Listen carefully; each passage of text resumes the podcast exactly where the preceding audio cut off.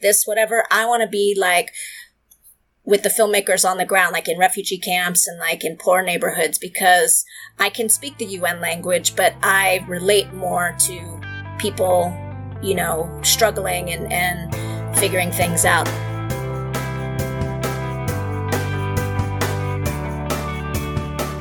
Welcome to Zestful Aging, where I talk with fascinating, talented, and influential guests who reflect on the adventures and challenges of aging and who are living their lives with vibrance and purpose. I'm your host, Nicole Christina, psychotherapist, writer, and zestful ager. And if you like this podcast, you'll love my companion course, Zestful Aging Simple and Sustainable Habits for Health and Longevity. You'll have access to what I've learned from being a psychotherapist for 30 years and the latest research on what habits really matter and contribute to vibrant aging. Find out more at NicoleChristina.com. Last week, we had the privilege to speak with Bronnie Ware. She's the author of The Top Five Regrets of the Dying. She was a palliative care nurse in Australia, and she took note of the top five regrets of her patients as they were dying, and she wrote an international bestseller. It's a beautiful book.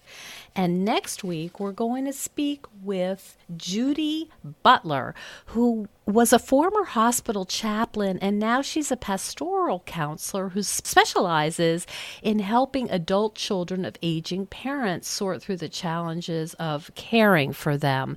It's a beautiful interview, and Judy knows what she's talking about. She's been through it and she has really helpful and wonderful advice for those of us caring for our aging parents. Well, I have my Jack Russell Terrier Sparky beside me, my coffee in my hand, so let's begin. Today, we're fortunate in that I am going to talk to Lisa Russell, who is an Emmy Award winning filmmaker with 15 years producing films and curating creative events that lie at the intersection of arts, social justice, and global development. She's an established global speaker and thought leader, a two time TEDx speaker, a UN and NGO contracted storyteller, and arts creator, Fulbright specialist, speaker, writer, and is a regular presenter at film festivals, storytelling summits, leading universities, international conferences, and youth leadership programs. Lisa, your life is all about social justice. Can you describe some of your your favorite projects? Sure. And thank you, first of all, for having me. It's really an honor to be able to, you know, share my story, I guess, with your, your amazing audience. Um, I have a lot of projects going on and, um, it's both exciting and a little, you know, nerve wracking a little bit because my day to day is just, it changes. It's different from one day to the next. Um, I guess my most urgent and, and closest event or project that I'm working on right now is that I'm helping to draft the first ever artist declaration for climate action. And that mm-hmm. stems from, um, I do a lot of work as a filmmaker and as an arts curator at the United Nations, but I've been in many places where I feel like I'm you know, one of the few creative voices that are at the UN because the UN is really like a policy and program institution. And my world is much more about like arts and, you know, con- creative content that moves people and inspires people. And even though I could argue all day why those two worlds should be working together, they don't always know how to. So I sort of, because I, I came from a development background, I have a master's in public health and I wor- have been working as a professional filmmaker. I'm able to straddle these two worlds. And so this artist declaration is really a commitment from the creative community, the global creative community to say, we're going to commit to assisting efforts to advocate for climate action. So that means we are going to use our talents to help raise the conversation about climate action. We will commit to practicing our art forms in a more sustainable way. And that could mean, you know, being cautious of the products that we use, of the waste that we, we create, and also the carbon footprint that we we have or that we put on the planet. Um, and then the last is just agreeing to work in partnership with institutions and organizations who are working on climate change um, because, again, like because our voices aren't always in these rooms. Um, I think that there's a disservice to the movement because I like to say, you know, you know, first of all, if you can survive, I live in New York City. If you can survive in New York City as an independent artist, independent filmmaker, you must have incredible problem solving and creative thinking skills. So why wouldn't you want that, those minds or our minds in a room with policymakers talking about climate change? So that's sort of one example of how I'm using sort of arts and social justice and advocacy to address sort of social good issues there's so many issues, mm-hmm. so many issues, and I know you have really covered many of them. You were in Kosovo, you've been all over the world, in Africa. How do you choose which is most important to you at that moment? So I don't choose, to be honest. Like, I don't I wouldn't even say that this is my job. I'll say that this is like truly who I am. Um, and so if there's an injustice that I see in my personal life, I address it if it's a global issue. And like right now, climate is very big. Um, there's the first ever climate summit by the UN Secretary General. So that, of course, is like, you know, prominent in my, in my circles. Um, but I, I oftentimes will gravitate towards things that, that inspire me because I've met somebody whose personal story, you know, um, resonated with me. Sometimes it's, it's very practical. Um, I get asked to produce films for the UN and sometimes they know the topic or the angle of the story that they're interested in. So I pitch for that and then I get, you know, I get I, I use my filmmaking talents and my and my storytelling skills to highlight that particular um, injustice. So I really like, to me, it, it may seem chaotic, but to me, it just absolutely makes sense. You just follow the trail of injustice. yeah, just, I mean, what, what speaks to me. And there are some movements that I'm like, okay, well, there's a lot of people on that already. Like, I didn't really participate in the Women's March, even though I'm a big advocate for, for women's issues. And I do a lot of work around women's issues because I feel that movement is so strong that I'll contribute where I can. But I think my skill set is really trying to highlight um, issues or or movements that aren't in the mainstream.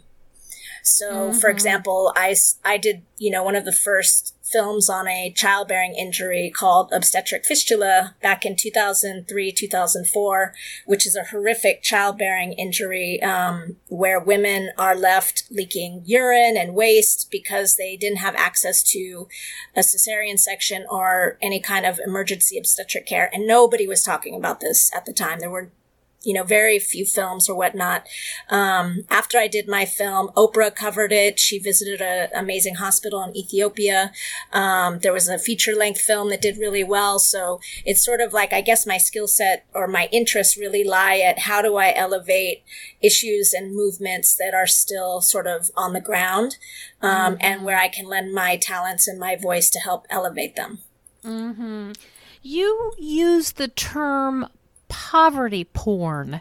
Yes. Um, in your uh, one of your TED talks, could you talk a little bit about what that is and how you developed as a filmmaker to to sort of observe that and, and, and understand that and want to shift the narrative? Sure.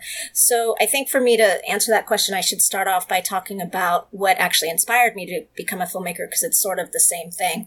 Um, I had no intention of becoming a filmmaker, didn't think about it, wasn't picking up cameras. I did some like health communications project or coursework in my in my master's program, but I landed my first job out of my master's in public health program in Kosovo and Albania, and I was helping with refugee programs, um, helping to raise funds, um, you know, work with the media. I was doing a lot of work in Albania and Kosovo. And at one point, I was asked to escort Kitty Dukakis, who's the wife of a well known politician named Michael Dukakis, to Albania. And we were invited to this high level meeting at the U.S. Embassy and they had invited women from the refugee camps who were running programs, you know, for children and other women. And it was a really small group. There's probably like, I think maybe around 10 or 12 of us. And when I looked around the room, I noticed these two women just did not look happy to be there. Um, they just looked really upset. And when we went around the room, they said, you know, were really upset with the journalists who are coming into the refugee camps. And they said they're coming in and they want to tell this one story. They were focused on this one story. And it was an important story for the war in the Balkans. And that was, well, I guess any war, but it was the, the use of rape as a tool of war. And they said, so mm-hmm. the journalists are coming in and they want to tell this story. So they go into the refugee camps. They say, we need to speak to women who've been raped. Can you raise your hand if you've been raped? And that mm. shocked me. That just floored me. But then what they said afterward is what sort of put the spark in my head about becoming a filmmaker because they said, you know, no longer is this disrespecting what the Kosovar people are going through, but at the end of this war, we will no longer be remembered as Kosovar women, but as Kosovar women who've been raped.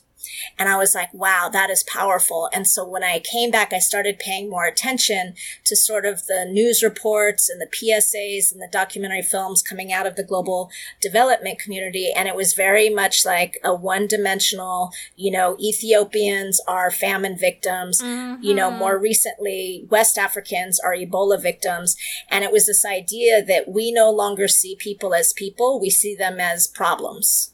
Mm-hmm. And um, there's been huge criticisms. I would even argue my industry, my my community of the global health and development community is maybe the only only industry that gets like mocked and criticized for the types of stories we tell because there is like a Saturday Night Live skit that is basically, mm. you know, like, oh, for 25 cents a day, you can help this poor African mm. child and whatever. And so these ideas that we only see, you know, and I, mm-hmm. I started this mm-hmm. project called Myth of the Motherland that we only see Africans as like victims of AIDS or poverty or war or whatnot is really, you know, like on a human level, just disrespectful to mm-hmm. the people going through these struggles. It's not that they're, incapable. They lack the resources um, mm-hmm. to be able to do the things mm-hmm. that they want. And I would even argue that sometimes the people with the less resources are actually the more creative people in this world um, because they have to figure out how to do certain things without the ease of having, you know, somebody just give them money or write them a check. So poverty porn is really this idea that we're exploiting people's suffering for mm. our own like entertainment and our you know, we want to write checks to make us feel good. Mm-hmm. But in reality, mm. it's not, it's not the right way to address poverty or ill health or war, um, because it's just, we need to keep the dignity of the people that we're that we're highlighting and even in my 15 years what i've noticed is that when i shoot in other countries like they don't want to be on camera because they're like first of all you're going to mm-hmm. make us mm-hmm. look bad and secondly you're making money off of our suffering you're getting paid to tell I stories see. about our suffering even though i'm like listen like i'm not i i don't I'm not one of them of yeah i'm not yeah. one of them i this is my career and what i do but i also you know i do help make changes um, in policy and in funding. And I, I'm a big advocate. I don't just make films, get paid, go on to the next film. Like anybody who knows me knows that I'm an, I'm I'm a big advocate. I was remembering Trevor Noah's. Uh, he has some comedy. Um, you know, he does some stand up and he talks about this idea that every time there's some kind of uh, film or photograph of an Af- in Africa, these children always have flies on their face. Mm-hmm. And he talks about it in a, you know, obviously in a comedic way, but I think that's what you're saying. It's yeah. like, you know, we are the good, big, so, you know, somehow we're the generous uh, superheroes of the mm-hmm. world, and we're going to bestow our, you know, our care on our little charges. Right.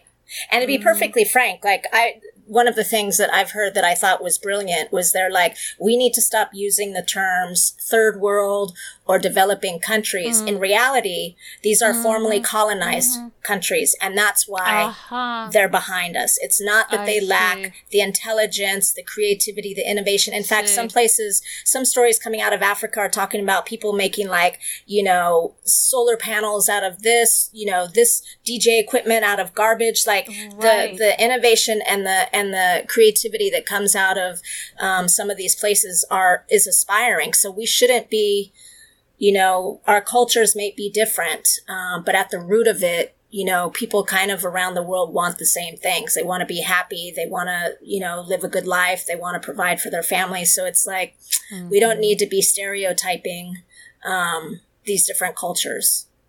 That's really interesting. Well, hi there, Zestful Agers. I wanted to tell you about an online summit called the Healthy Aging Summit where I join an amazing group of professionals coming together to teach you how to live with zest and increase your longevity. It's a four day virtual summit from November 21st through November 24th of healthy aging experts who are speaking on how to overcome age related challenges or declining mental fitness. And the best part about this online summit event is that it's free, but only for a short while.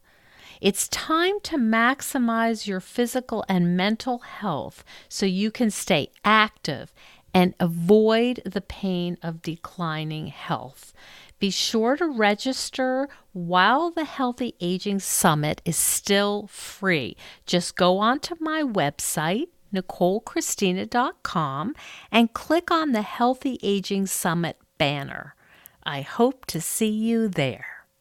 And I'm sure there's been a lot of books written on this and like uh, sociological uh, studies and writings. But this idea of how do we see ourselves as mm-hmm. Americans, as you know, first worlders and and powerful, and and and that whole idea of an ugly American is mm-hmm. really what you're talking about. Yep. Yep. Mm-hmm. And there are places like I, I was privileged to go to Saudi Arabia um, alone as a woman with a camera. So it was a unique experience for me. I was shooting a high level event with the, the crown prince, who's now the king. And I was able to talk to a lot of women there. I was able to witness and see for myself actually this culture. And I came back with a very different idea of what oppression against women looks like because while they are more subdued in public, they run their households. Like they, underneath the abayas, they are decked out, they're beautiful, they're confident. Their society just respects women being, you know, more, um, I don't want to use the wrong word, but, you know, less, well, let me put it this way. They were like, you know, Americans think Saudi women are oppressed but some Saudi women think American women are oppressed because they see them in bathing suits, flashing their bodies, this whole thing. They get, you know, exploited. Their husbands cheat on them. Like there was just this whole shattering of stereotypes. And that's, you know, one of the, one of the greatest gifts I think I've had in my life mm-hmm. is being able to travel around the world, even though if it was for work, but I have, I have created my own ideas and perceptions about the world because I was so intent on traveling. I, I grew up in a poor family. I didn't step on a plane until I was 18 and I didn't see a lot. But once I got on a plane and I started getting the experiences I was getting, I was just hooked. Mm-hmm. And it's nothing better than me just being like, I don't, I'm not gonna, my critical thinking skills at this point are so like on point because mm-hmm. I can mm-hmm. read something and be like, read through it and be like, mm-hmm. okay, I mm-hmm. see, I see, see, sort of the, the, pro- the, the propaganda, the agenda. Yeah. Yes. So who's I, writing I, it? You know who's writing it and what, and what the spin is. Right. And I, and if I don't, I can go, I can figure out how to find out for myself. Um, mm-hmm, and that's mm-hmm. a skill set that I think and a lot of Americans are, don't you have. A quarter Chinese is uh, is that right? Yes, I'm a quarter Chinese slash Mongolian. Mm-hmm. And do you think that uh, having that ethnicity helps you feel more connected to those around the world? Well, I would say I, I tell this all the time because my cultural references come from so many different places. I grew up in a in a small family household with a grandmother who is Chinese, 100% Chinese. I lived in a Mexican neighborhood in Southern California, and then I spent the last 25 years living in Brooklyn and working in Africa. So I get cultural references from all over the place. And, you know, I will say that um, because of my upbringing and because of how I walked through the world. And, you know, I was the first one to go to college. Like mm-hmm. my mother was a waitress. Education was, you know, reinforced heavily, but my mother and my grandmother were not educated.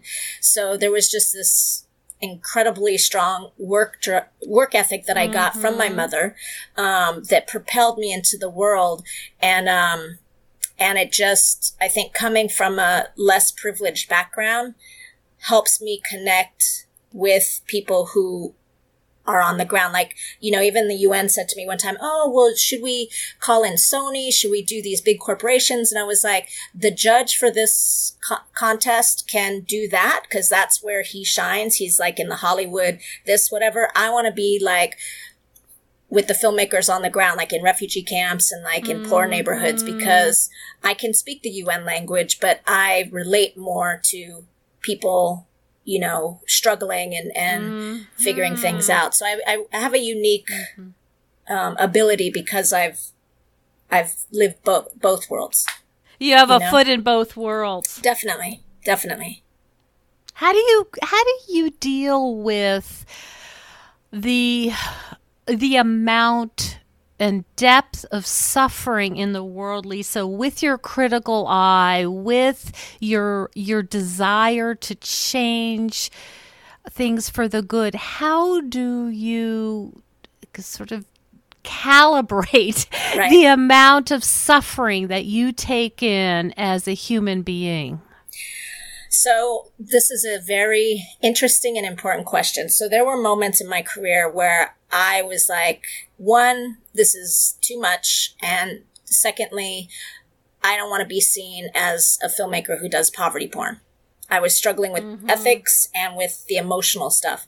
And a story that I can share is that one time I was in Malawi and um, I was interviewing a man who was dying of AIDS. He was very, very sick and he was in a hut that had basically nothing on it but a mat and some plastic, you know, bottles or whatever, and his two granddaughters who were sitting in ripped up, torn up, dirty dresses.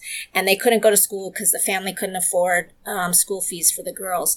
So he's sharing this story with me. I'm basically sitting on a, a really wooden small stool with my camera using the light coming in from his door as light to shine on it and a translator behind me. And i spoke with him for probably about mm-hmm. two and a half hours and he shared just a story about you know how his daughter died of aids her husband died of aids his wife is not sick but she's the one now responsible responsible for tending the garden so the family could eat. But he did it in a way, again, that wasn't like poor me, poor me, poor me. It was mm-hmm. like this was his reality, but he still had a lot of dignity. Mm-hmm. And when I got ready to leave, he's like, I just really want to thank you from coming all the way from America to come and talk to me. And I said, no, it's like, it's my honor that you would share this story with me. And he said, I've never, we've never had an American in our village is what he told me. We've never had an American. And so, of course, they wanted to give me a tour. Mm. But he said, mm-hmm. So I mm-hmm. really need to thank you. And I was like, No, like you've really shared something personal. And he was like, No, thank you. And I was like, No, oh thank you. Goodness. And it came back and forth. And I started to get angry. I really started to get angry. And when I left, I remember I threw my equipment in the back of the UN SUV and I was just upset. And I was trying to figure out why I was so upset. And I think what I figured out as I was leaving was that, you know, my camera equipment alone could cover the cost of his medication and the school fees for his granddaughter for like a year. Right. Uh, Secondly, I represent a country that he keeps. Yeah. Well, and I represent a country who he keeps thanking me for. But at the time, our policies were not very supportive of, you know, people in in in dire situations like we have so much and so the the stuff that i actually mm-hmm. struggle with when i go there i'm good when i come back sometimes i get frustrated at the excess and mm-hmm. the privilege that we have here that people yes. are so blind to see like yes. they don't see Like they don't know extreme poverty. Um, and then you come here and people are, you know, dropping mm-hmm. like ridiculous amount of money on frivolous stuff. And then not being so concerned about like politics mm-hmm. or what's going mm-hmm. on in the world or advocating for anything. Mm-hmm. And so I really, you know, I started to have more difficulties coming back. And then there was a moment where I was like, listen, that's, that alone, that my, my worrying about me is, is my, is the privileged part that I'm not addressing. So I'm just witnessing this. This is not my life. I'm just a witness. Mm-hmm. So who am mm-hmm. I to complain about how hard it is when that's their life every single day? I so I changed my way of thinking about that and just say, you know, I'm not, this is mm-hmm. not, one, it's not about me. And two, even if it's difficult for me, it's not as difficult as it is for other people. Hmm. Yeah. Yeah. And do do you have certain practices to keep yourself from falling into I'll just say a depression or an overwhelm about the state of the world? I mean, my life and my work life and then my life and my and my personal life are, you know, very different. I need to like step away. Like I need to get out. I go see my friends. My friends have shows. I absolutely crack jokes all the time. Like I, I laugh as much as I can and I have a good time. Mm-hmm. Um, I walk a lot and sometimes people like comment, they're like, you know, you don't, you seem like you're very standoffish or like you don't really, t-. and I'm like, no, I'm like decompressing and I'm thinking about stuff. I don't even see you when I'm walking. Yeah. So every morning, mm-hmm. I my routine is I get up and I walk through my neighborhood. I live in Brooklyn. I mm-hmm. live in a mm-hmm. great neighborhood, um, and I go and either get iced coffee or juice or whatever, and I walk around the neighborhood and I one get myself ready for my day, but just also like walking is so for me meditative. Like i don't i'm not somebody i can't stand yoga. I was a dance i was a hip hop dancer. Like i need like energy. Mm-hmm. i can't mm-hmm. do yoga. I'm i try to meditate every now and then but it's not it's just not how i process things. So i will go walk. Um, if i'm traveling i'll go to the beach. I'll sit and look at the ocean. I'll swim. I'll be in the water. Mm-hmm. i spend a mm-hmm. lot of time by myself. Um, so that's really you know how i handle my stuff um, well, yeah. you're intentional about it. It sounds like what you're saying is there needs to be a counterbalance, and this is what works for me. Right. Mm. What would you say to people who are listening now, Lisa? Because I'm sure they're they're wondering, well, you know, what can I do? And many of our listeners are empty nesters, or they're going to be empty nesters mm-hmm. soon. They may be considering um, switching careers, or they may be at the end of their careers. They may be close to retirement, or it's starting to become a question. You know what am I going to be doing for the next um, two or three decades? Mm-hmm. What what would you recommend for sort of the average citizen who's caring and mm-hmm. empathic? So, I mean, I can only speak for myself, and I think what I would suggest doesn't resonate with everybody, but I'm definitely somebody who believes breaking out of your comfort zone can sometimes be the best thing for somebody. Um, if you haven't traveled excessively, extensively, I would say travel. Mm-hmm. Um, and don't, I personally would say don't go to like just the, you know, touristy vacation things mm-hmm. where you get mm-hmm. fed everything and you're you're mm-hmm. you're separated from the real community like mm-hmm. you know there are there are volunteer programs that you could you can go to you'll come back inspired, energized. You'll have great stories to tell.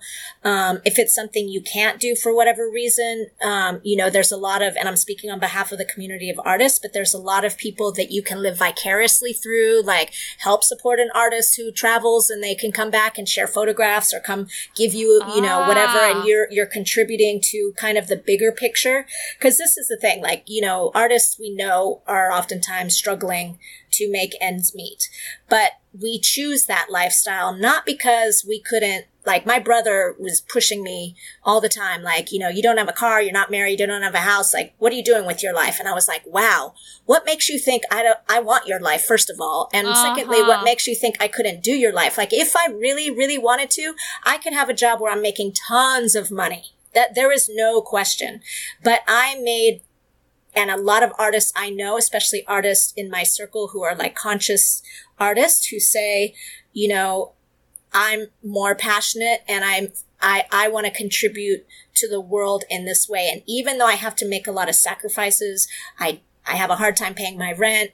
Um, you know, my family relationships suffer this or whatever. This is their, their contribution to the world. Mm-hmm. So if there are mm-hmm. people who are like, well, I can't quite do what you do. I can't give up my life and go travel around, whatever. You can also, help them and they can share their experiences with you and you can live vicariously and learn from people who are doing this stuff in a much more intimate way than you can, you know, reading the news or, or searching or whatever. Mm-hmm. Um, but first and foremost, I just, I mean, I, I'm a big fan, like, people just should travel, especially Americans, especially mm-hmm. Americans. We are so privileged here.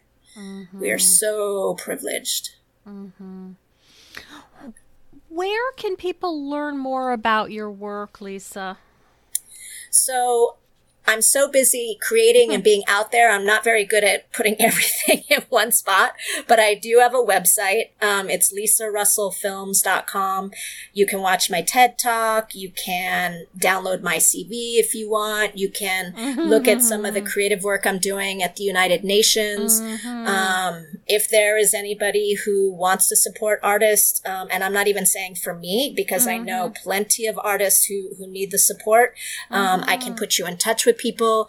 Um, if there's opportunities for me to come do a screening or a presentation, I do a workshop using Pixar in a Box, which is a great resource um, to teach people about storytelling. And it's not just for people who want to become professional storytellers, but even, you know, public speakers, people who want to know how to um, analyze and talk about films and movies or whatnot. So I, I do I do a lot.